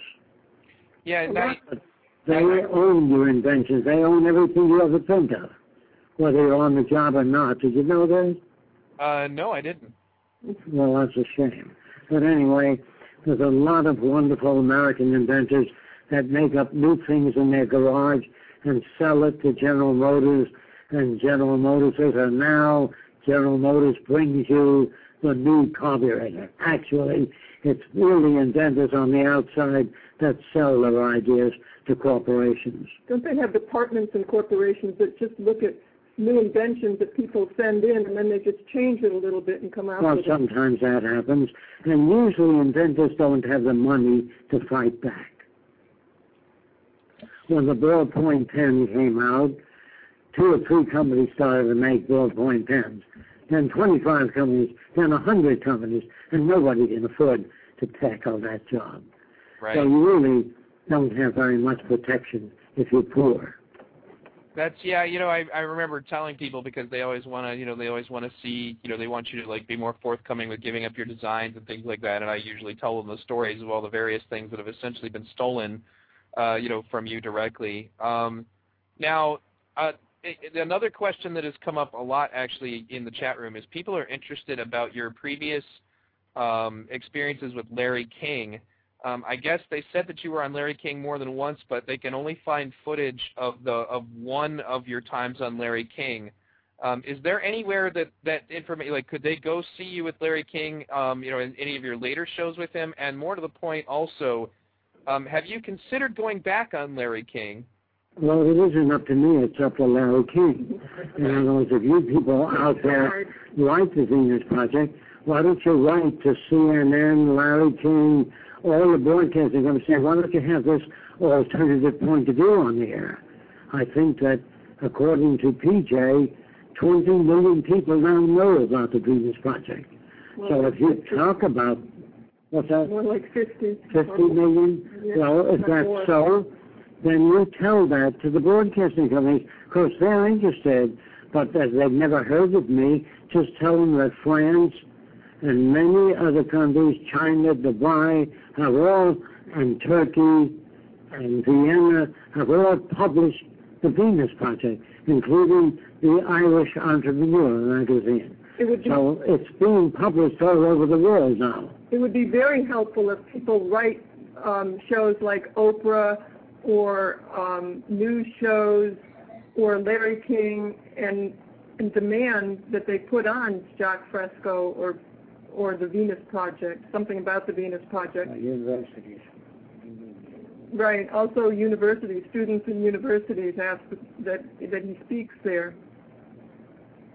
Yeah, that's definitely something I'll be working on as well. And also, I'm planning on trying to get you guys in touch with some of the politicians that I know. And I know that the political system is is obviously not on our agenda because we kind of want to get past it. But you know, the the more exposure you get, the better at that point. Um, now, uh, I guess the next question I would ask uh, it just has more to do with um, uh, where things are going now. I mean, like also when you're talking about other countries. What, what countries have you had the most luck in as far as explaining this to? You know, are, you know, because there's got to be countries you've had more luck with than the United States. I know you've had a lot of trouble with trying to get through to people here.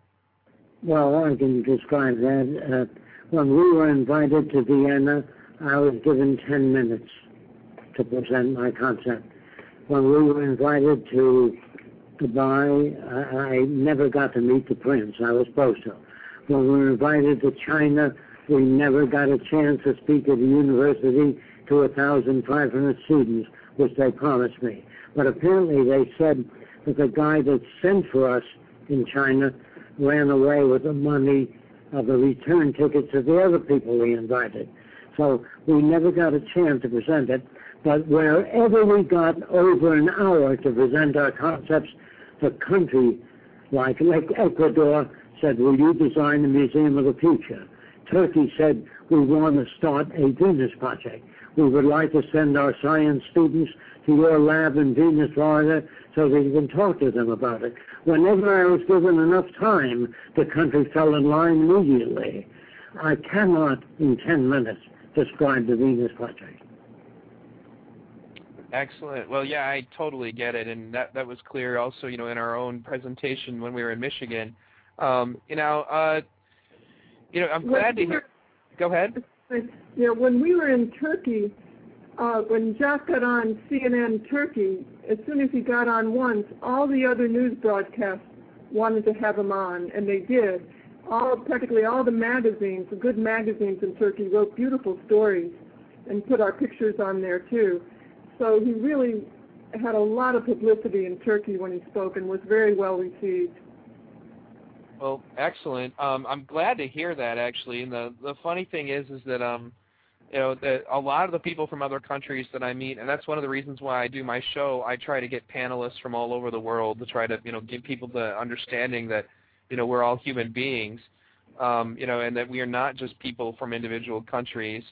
Um, you know, and I'm glad to hear that things are going well in Turkey. Now, now you said that they were sending students. Uh, has that happened? Is it going to happen? I mean, that would be excellent. It may. The university there wanted to do that. Okay, excellent. Um, now, uh, okay, I guess trying to think of stuff that you guys haven't been asked before is t- tends to be difficult because you really, you know, I have listened to a lot of your interviews. Um, I guess uh, I would kind of turn it over, and I'm, I'm going to say, uh, Jacques. Um, you know, it's good that we can try to get you into the mainstream media. That would also, you know, that would all be great. And I believe you said something about the United Nations at one point.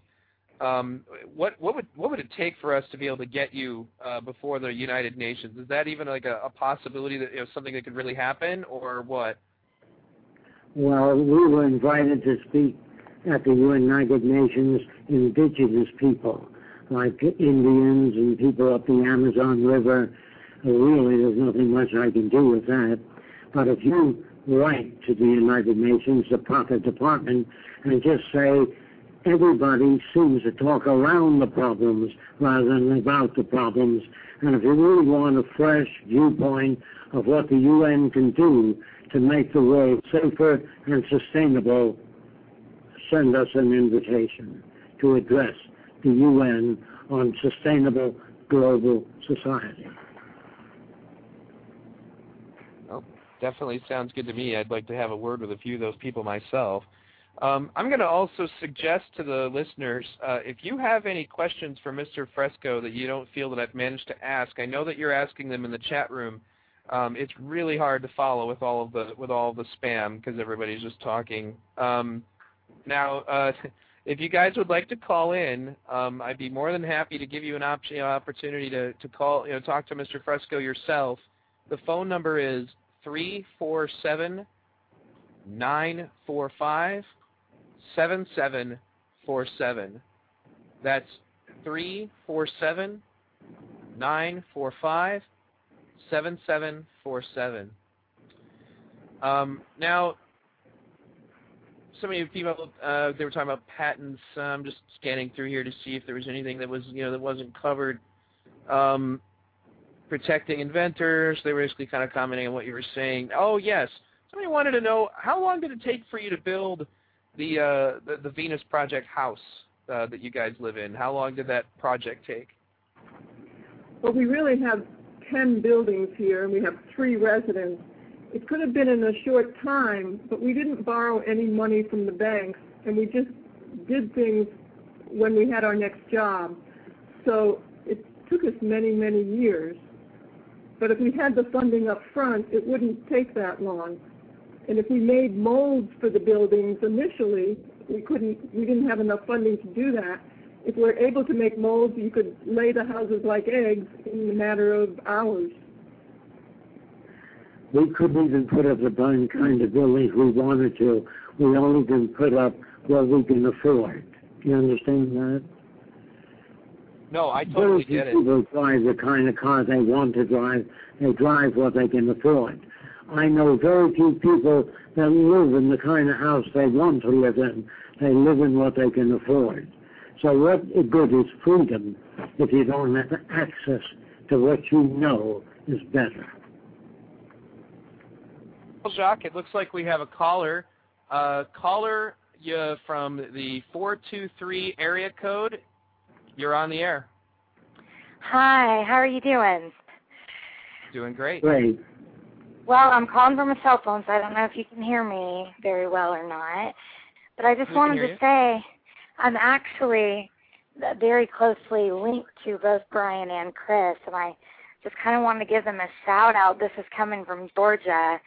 You know, just to be absolutely honest with you guys, a lot of the people I work with or am surrounded by on a daily basis have no idea what this Venus Project is. And my connection to Brian has allowed me to introduce it just via the website, you know, and Brian's blogs and introduce this idea. And I, I feel like at least I'm a young adult. The youth that I come into contact with are so inspired by their inspiration, you know, to just abandon everything and not settle for just the mundane routine life and check out something that's a just a greater cause. And I, just hearing Jacques speak, like I said, I was kind of unaware of the Venus Project, and then my brother gets all involved in it, and it's just kind of taken. It seems like it's taking our nation by storm when you listen, you know, just to you guys and everything you know about it and how kind of hyped you guys are about it. And I think it's just incredible. Like you said, it instills hope. And he lived through this depression and has been there and seen things and and still has hope for our nation. And I think some of the ideas may honestly be a little over my head at times, but I'm just inspired. And I think it's an amazing thing Brian and Chris did because now so many people in my sector of the, you know, my small sector of the world have now found out what this is because two guys happened to just go on a crazy road trip. So I just wanted to say thank you for supporting them and having them on and, and asking Jacques all those amazing questions that inform listeners what is the Venus Project truly. Well, thank you. Um, did you have any questions, or was it just kind of a call for support? It was for support, and honestly, I was just going to ask some of the things you asked Jacques because, like I said, I was a little in the dark until my brother embarked on this trip. So you you really asked some gr- great great questions for listeners that are still a little confused or unaware of what it really represents. Well, excellent. Talking talking a lot runs in our family. That's totally fine. All right. Well, I'm glad I was able to make a connection for you. I do have another caller. Um, Thanks for calling in. Thank you. Love you, Brian. Love you, Chris.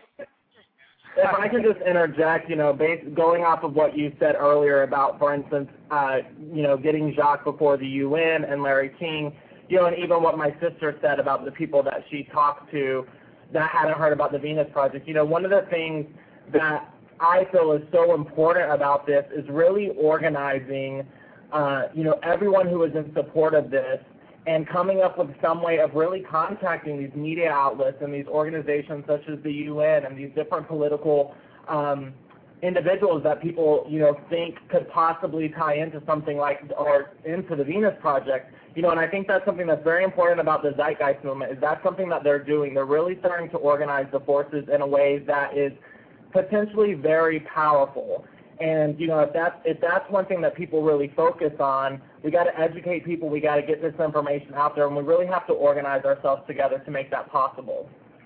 I think there's a group called the Communications Group on the Zeitgeist Movement, and um, I, I, you know, I really don't know how it's set up, but people can can join that, and ha- what they're doing is they're trying to get this information out to the media, and I think the more people that that join that will will bring more exposure to this direction. Yeah, That's it, what we need. it almost needs to be organized in like a mass on a mass scale because you know as, as the old saying is the squeaky wheel gets the grease you know if people are sitting at home wondering what they can do it's, it's organized groups of of eh, you know send out emails so that everyone at, at one day or in in one week will email and make calls to all the major media outlets because if there's some talk about something you know that's when they if, if there's a lot of mass contact happening Right. that's when they tend to, you know, go after those stories. We did that actually to, to quite some effect also to affect the government um, when we almost got them not to give, approve the bailout recently for the, in the Ron Paul revolution. Um,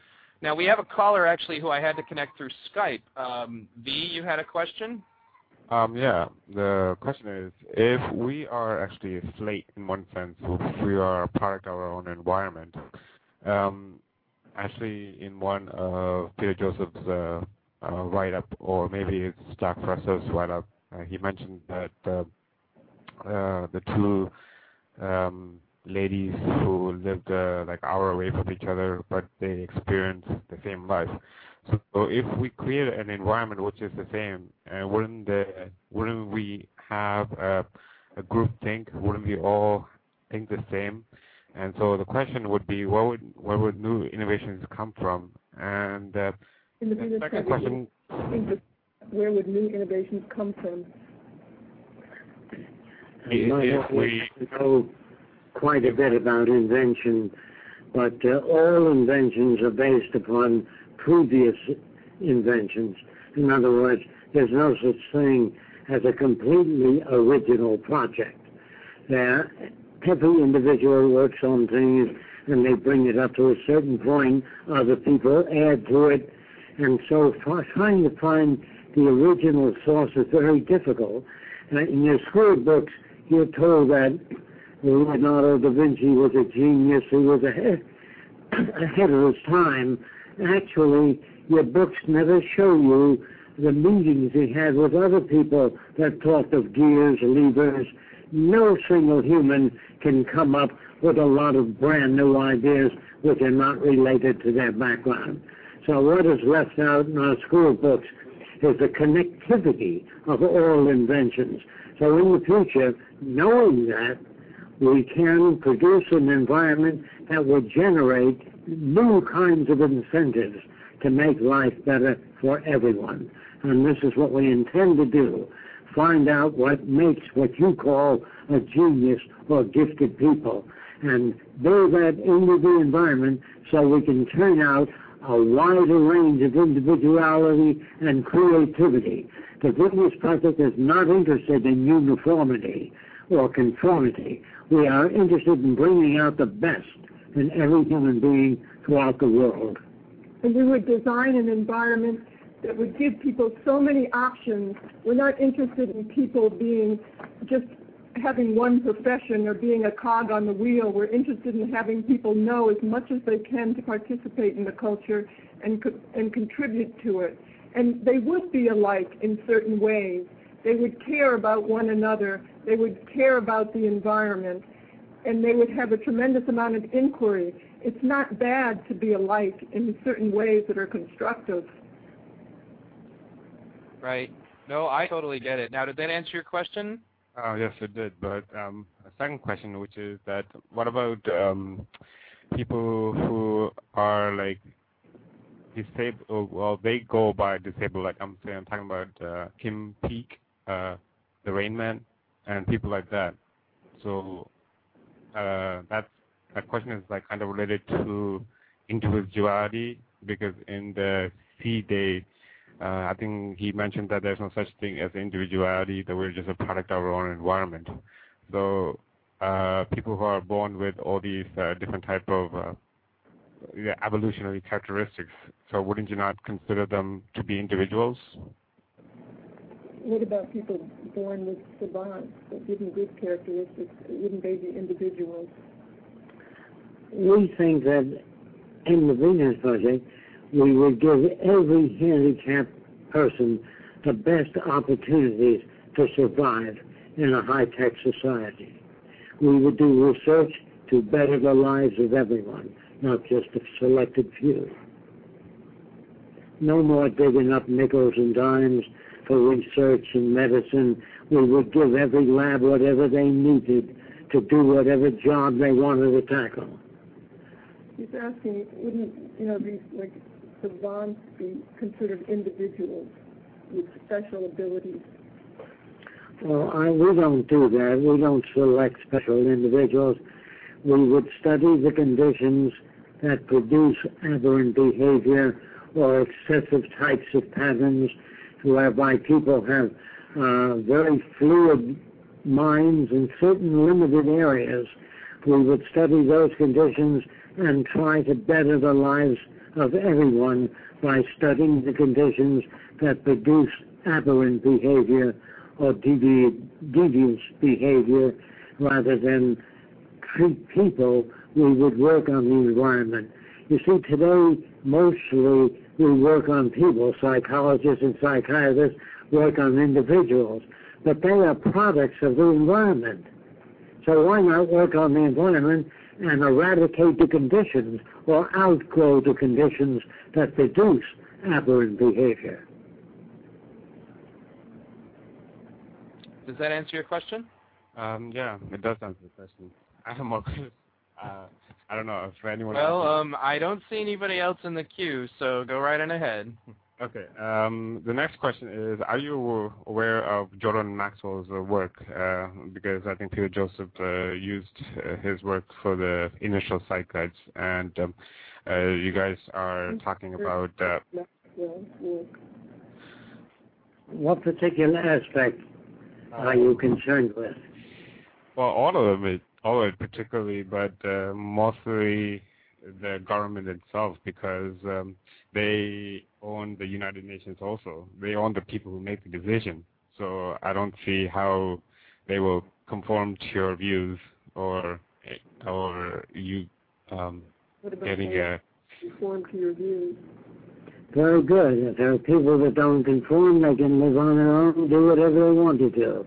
If there are nations that don't want to join in the global sustainability project, they're on their own the nations that join together will get the benefits and invention of those nations that agree to cooperate.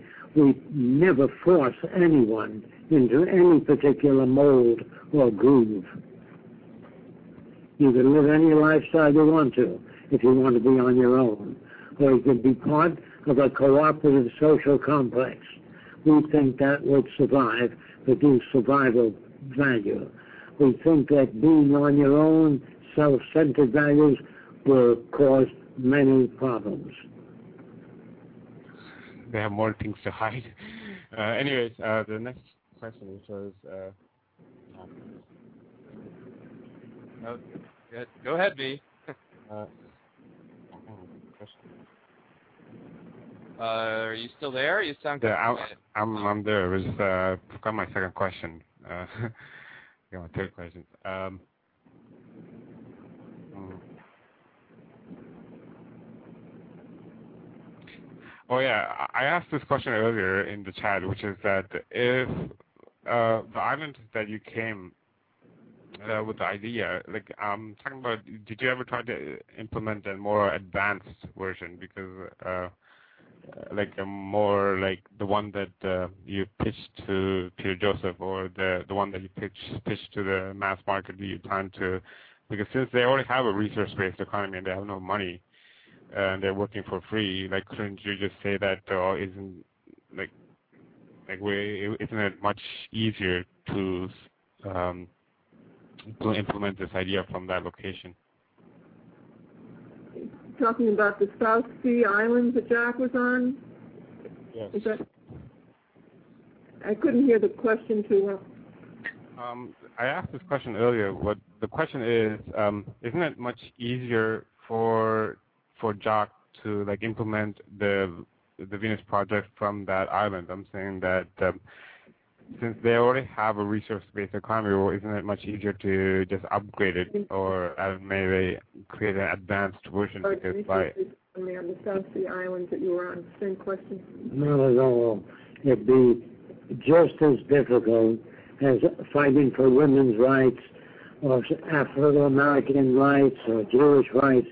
The best thing to do is to stop the patchwork and try to change society, all society, so you don't have the problems. I I don't know if you heard the question, but is it easier to start a resource-based economy on, say, the South Sea Islands that you were on? No, yeah, not because well, because if you already have a sample, like for example, you could say that this is a sample of a, like a mini version of the research or the Venus project in uh, in action, and if we, we want to implement this globally, so then Well, uh, this was people, over seven people years ago also.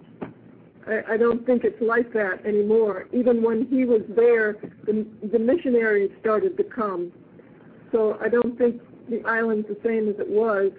And you really can't start a resource-based economy on an island that doesn't have any resources and technology. Not the type of resource-based economy that we're talking about that would create abundance for everybody with a high standard of living. Okay. Uh, my second question is um, basically uh, like programming is uh, difficult. Like like like to build these nanotechnologies, to build um, all these robots, to build program all this stuff. Like even for example, evolution of Microsoft it's only like how many years from 19 uh, 70s, I mean, to now. It, hasn't upgraded like to a vast amount, but I'm saying that, and basically, are you uh, hoping that we volunteered all these hours to just work on the Venus project, or is there any like like how how are you gonna, for example, if the like I'm a programmer, but uh, say that I don't have enough money to pay for the houses and stuff like that. So do I just come to the Venus Project's location in Florida and start helping uh, helping out by help programming? And are you guys going to provide like food and resources and stuff like that for to meet the basic necessity? No, we're not at that stage where we can have people come here um, and and give them housing and food to do things.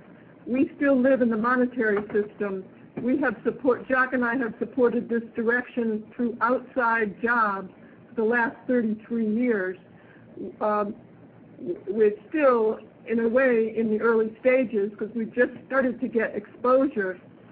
So um, we really, what we need now is exposure to this direction on a massive scale and have enough people understand it. That's our greatest security right now. Okay. Excellent. Um, well, V, I'm down to like near the end of my show, so I'm actually. I'm out of questions, so thank you for. All right, good. Thank you for calling in, and I hope that you'll tune into my other shows uh, as we discuss this stuff all the time. So, um, and I answer these questions all the time too. So, anyway, um, thanks again for, for calling in. Thank you. And Neil, see if you can get some original questions next time. I will do my best, Jacques. It's it's kind of difficult because so many people have, have interviewed you, and I and I looked at it and I'm like, wow, you know, it, it's it, what am I going to be able to ask you that somebody hasn't well, asked you uh, already? really the questions that they they would really be concerned with is who makes the decisions, how are they arrived at, what if two people want to build a different type of aircraft, who decides which will be built, and who has the authority to decide the shape of cities.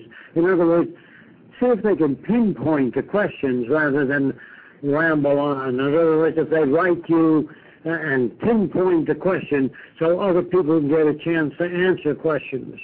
And by what authority does anyone decide what is good for people or right for people? How does one go about deciding that? Those are the key questions. Well, you'll have to remember those and have us on again, and Jacques will answer those questions.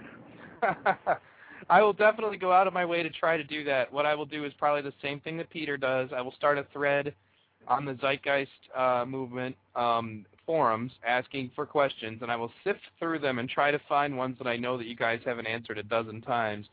Um, and uh, I also wanted to update you a little bit. Uh, Peter Joseph actually happened to wander into the chat room for my previous show, uh, and I got to just to interact with him just a little bit. And he had me email him because he wants me to work on the uh, um, lecture circuit. So I thought you guys probably think that was good news. Yeah. Um, Good. um, and uh, and overall, uh, I guess I would have to say, you know, it, this has been a great show. I, I want to thank all four of you for coming on.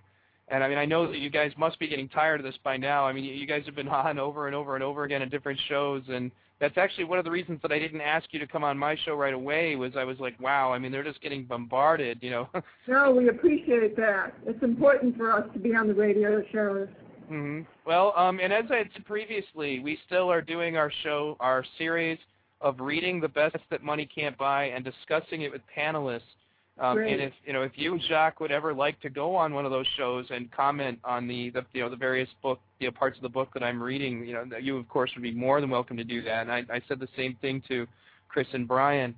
So um, you know, once again, uh, I mean, see if I can in any way fit in any other questions from the listeners. Um, we only got like four minutes left, though, so um, it's possible that may not happen.